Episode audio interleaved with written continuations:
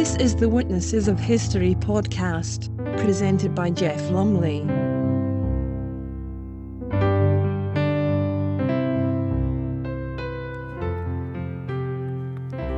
Hello, and welcome to an edition of Witnesses of History, which is a lot of short and undated reports this time.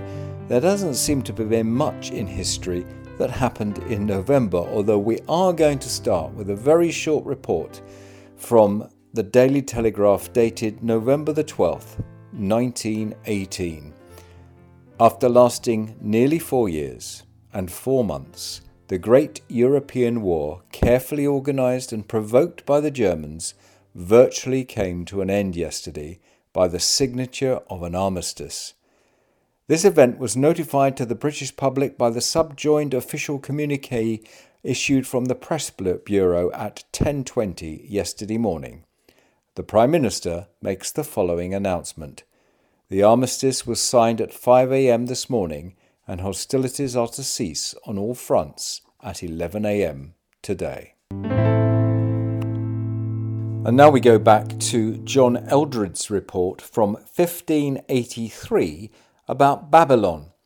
And in his report, he mentions the Tower of Babel, but it was in fact the Temple of Marduk, it was later discovered, which had a tower built in seven stages. So here's his report.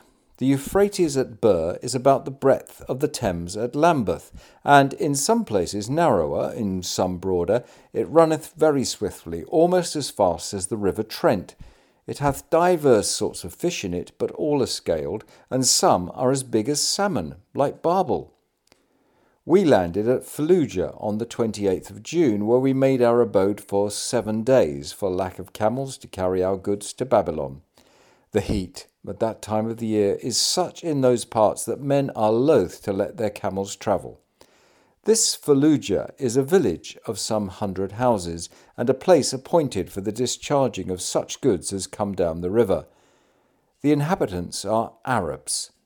Not finding camels here, we were constrained to unlade our goods and hired a hundred asses to carry our English merchandise only to New Babylon over a short desert, in crossing whereof we spent eighteen hours travelling by night and part of the morning to avoid the great heat. In this place which we crossed over stood the old mighty city of Babylon, many old ruins whereof are easily to be seen by daylight, which I, John Eldred, have often beheld at my good leisure, having made three voyages between the new city of Babylon and Aleppo over this desert. Here also are yet standing the ruins of the old Tower of Babel, which, being upon a plain ground, seemeth afar off very great, but the nearer you come to it, the lesser and lesser it appears. Sundry times I have gone thither to see it, and found the remnants yet standing above a quarter of a mile in compass, and almost as high as the stonework of St. Paul's steeple in London, but it showeth much bigger. The bricks remaining of this most ancient monument be half a yard thick and three quarters of a yard long, being dried in the sun only, and between every course of bricks there lieth a course of mats made of canes, which remain sound and not perished, as though they had been laid within one year. The city of New Babylon joineth upon the aforesaid small desert, where the old city was, and the river Tigris runneth close under this wall, so that they may, if they will, open a sluice and let the water of the same run about the town. It is above two English miles in compass, and the inhabitants generally speak three languages to wit, the Persian, Arabian, and Turkish tongues. The people are of the Spaniard's complexion, and the women generally wear in one of the gristles of their noses a ring like a wedding ring, but somewhat greater, with a pearl and a Turkish stone set therein, and this they do, be they ever so poor. And now we have Fynes Moryson's report of the Elizabethan policy in Ireland in 1602. Moryson was secretary to Sir Giles Blount, who was Elizabeth's Lord Deputy in Ireland. Now, because I've often made mention formally of our destroying the rebels' corn and using all means to famish them, let me by two or three examples show the miserable state to which the rebels were thereby brought. Sir, Ch- Sir, Arthur Chichester, Sir Richard Morrison, and the other commanders of the forces sent out against Brian McArt, in their return homeward, saw a most horrible spectacle of three children, whereof the eldest was not above ten years old, all eating and gnawing with their teeth the entrails of their dead mother, upon whose flesh they had fed twenty days past, and having eaten all from the feet upwards to the bare bones, roasting it continually by a slow fire, were now come to the eating of her said entrails in the like sort roasted, yet not divided from the body, being as yet raw. Former mention has been made in the Lord Deputy's letters of carcasses scattered in many places, all dead of famine. And no doubt the famine was so great as the rebel soldiers, taking all the common people had to feed upon, and hardly living them thereupon, so as they besides fed not only upon hawks, kites, and unsavoury birds of prey, but also on horseflesh and other things unfit for man's feeding, the common sort of the rebels were driven to unspeakable extremities, beyond the record of most histories that I ever did read in that kind. The ample relating whereof were an infinite task, yet will I not pass over it without adding some few instances. Captain Trevor and many honest gentlemen lying in the Newry can witness that some old women of those parts used to make a fire in the fields, and divers little children driving out the cattle in the cold mornings, and coming thither to warn them, were by them surprised, killed, and eaten, which at last was discovered by a great girl breaking from them by strength of her body, and Captain Trevor sending out soldiers to know the truth. They found the children's skulls and bones, and apprehended the old women, who were executed for the fact. The captains of Carrickfergus and the adjacent garrisons of the northern parts can witness that, upon the making of peace and receiving the rebels to mercy, it was a common practice among the common sort of them, I mean such as were not swordsmen, to thrust long needles into the horses of our English troops, and they dying thereupon to be ready to tear out one another's throats for a share of them. And no spectacle was more frequent in the ditches of the towns, and especially in wasted countries, than to see multitudes of these poor people dead, with their mouths all coloured green by eating nettles, docks, and all things they could rend up above the ground. Well, after that horrendous story from our past, let's have something lighter. Thomas Gray in November 1739, in fact, he wrote this in Turin in November 1739, but he was reporting on something that happened before crossing the Alps. I am this night arrived here and have just sat down to rest me after eight days' tiresome journey. For the three first, we had the same road we before passed through to go to Geneva, and the fourth we turned out of it, and for that day and the next travelled rather among than upon the Alps, the way commonly running through a deep valley by the side of the river Arc, which works itself a passage with great difficulty and a mighty noise among vast quantities of rocks that have rolled down from the mountain tops. The winter was so far advanced as in great measure to spoil the beauty of the prospect. However, there was still somewhat fine remaining amidst the savageness and horror of the place. The sixth day we began to go up several of these mountains, and as we were passing one, met with an odd accident enough. Horace Walpole, who was with me, had a little fat black spaniel that he was very fond of, which he sometimes used to set down and let it run by the chase side. We were at that time in a very rough road, not two yards broad at most. On one side was a great wood of pines, and on the other a vast precipice. It was noonday, and the sun shone bright when all of a sudden, from the wood side, which was as steep upwards as the other part was downwards, out rushed a great wolf came close to the heads of the horses, seized the dog by the throat, and rushed up the hill again with him in his mouth. This was done in less than a quarter of a minute. We all saw it, and yet the servants had not time to draw their pistols or do anything to save the dog. If the dog had not been there, and the creature had thought fit to lay hold of one of the horses, Chase and we and all must inevitably have tumbled above fifty fathoms perpendicular down the precipice. The seventh day we came to Lambourg, the last town in Savoy. It lies at the foot of the famous Mount Cenis, which is so situated as to allow no room for any way but over the very top of it.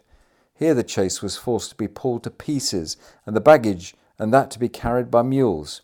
We ourselves were wrapped up in our furs and seated upon a sort of matted chair without legs, which is carried upon poles in the manner of a bier, and so began to ascend by the help of eight men.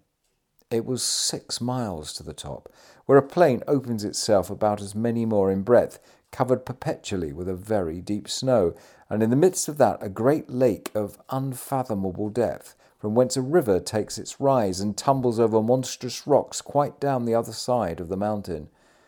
The descent is six miles more, but infinitely more steep than the going up, and here the men perfectly fly down with you, stepping from stone to stone with incredible swiftness in places where none but they could go three paces without falling.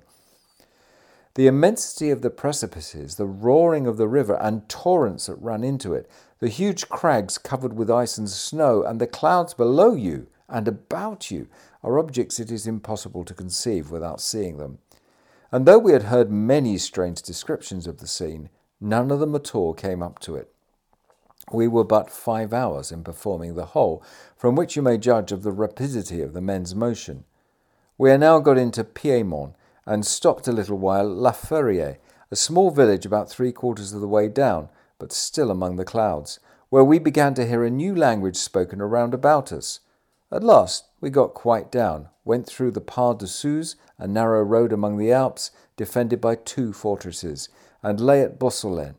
Next evening, through a fine avenue of nine miles in length, as straight as a line, we arrived at Turin. We move into the 19th century and seeing the Elgin marbles for the first time in 1808, a report by B. R. Haydon. The, the marbles, ancient Greek sculptures mainly from the Acropolis at Athens, were shipped to England between 1802 and 1812 amid furious public controversy by Thomas Bruce, the seventh Lord Elgin. The collection was not open to the public until 1816. This then is Haydon's report of his viewing in 1808.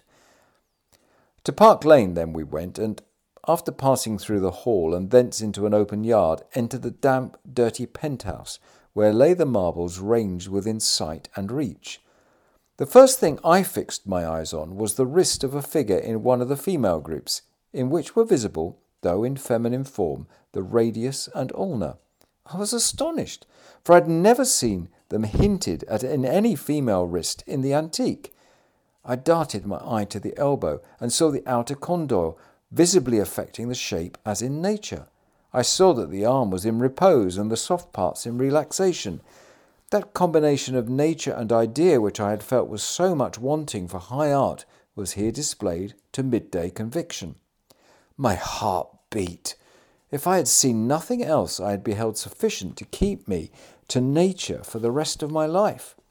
But when I turned to see the Theseus and saw that every form was altered by action or repose, when I saw that the two sides of his back varied, one side stretched from the shoulder blade being pulled forward and the other side compressed from the shoulder blade being pushed close to the spine as he rested on his elbow, with the belly flat because the bowels fell into the pelvis as he sat, and when, turning to the Ilissus, I saw the belly protruded from the figure lying on its side, and again when in the figure of the fighting Metope I saw the muscles shown under the one armpit in that instantaneous action of darting out, and left out in the other armpits because not wanted, when I saw, in fact, the most heroic style of art combined with all the essential detail of actual life, the thing was done at once and forever.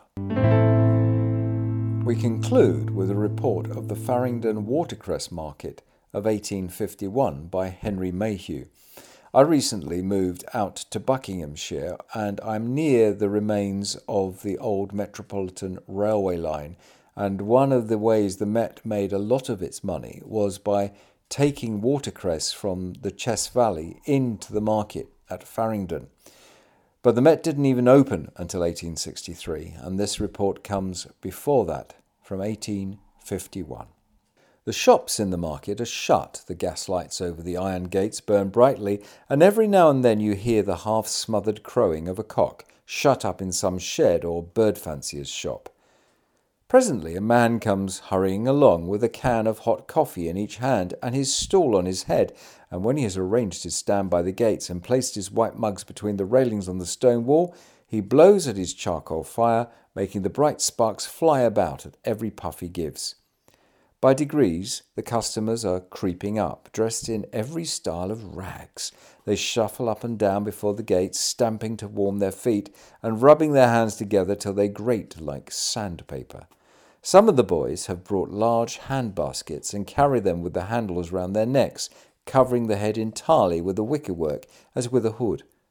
Others have their shallows fastened to their backs with a strap, and one little girl with the bottom of her gown tattered into a fringe like a blacksmith's apron, stands shivering in a large pair of worn out vestris boots, holding in her blue hands a bent and rusty tea tray.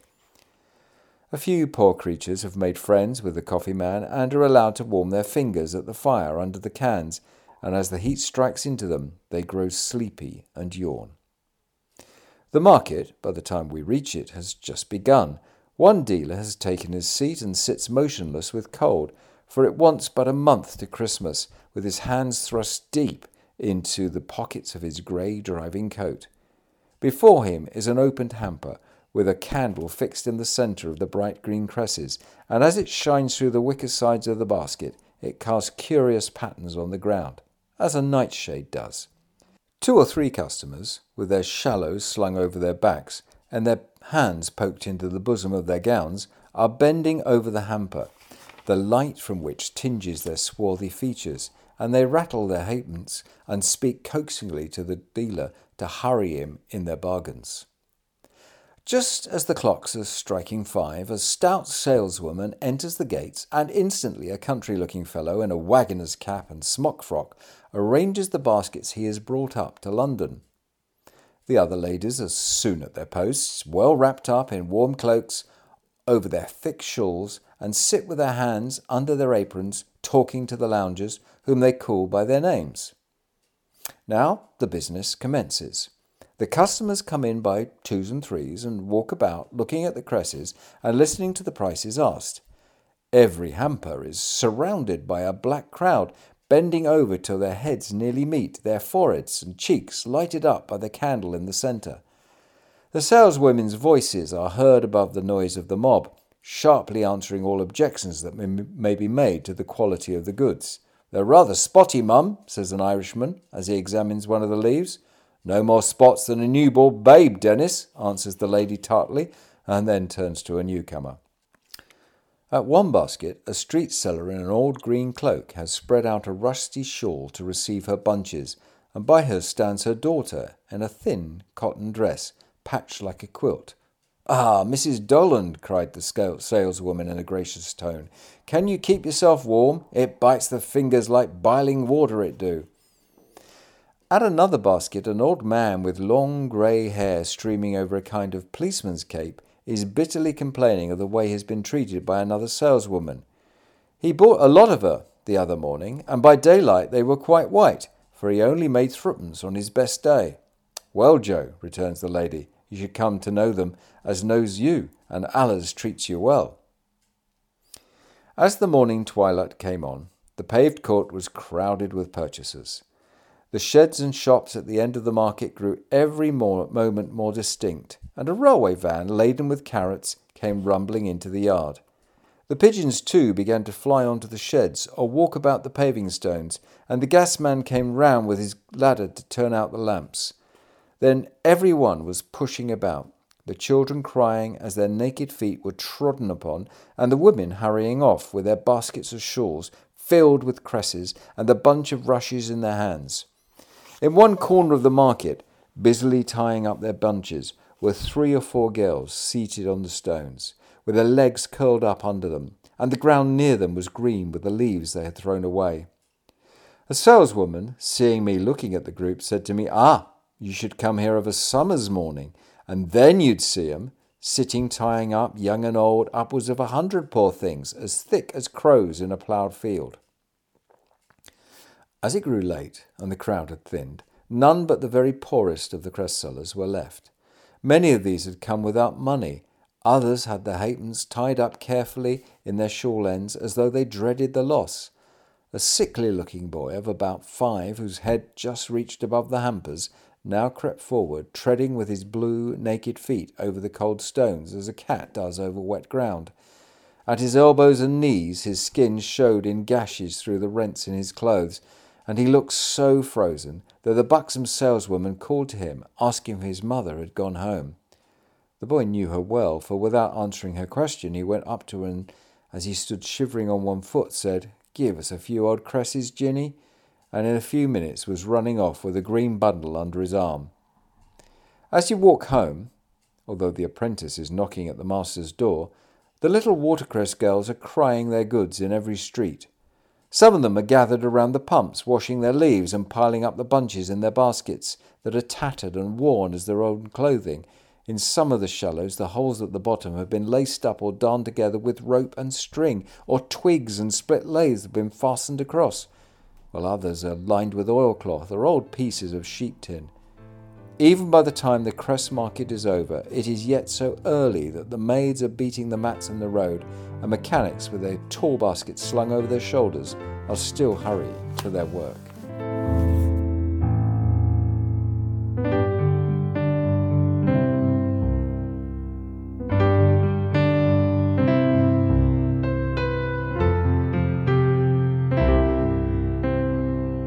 You've been listening to the Witnesses of History podcast with Jeff Lumley. The music was by Eric Matthews, www.soundimage.org.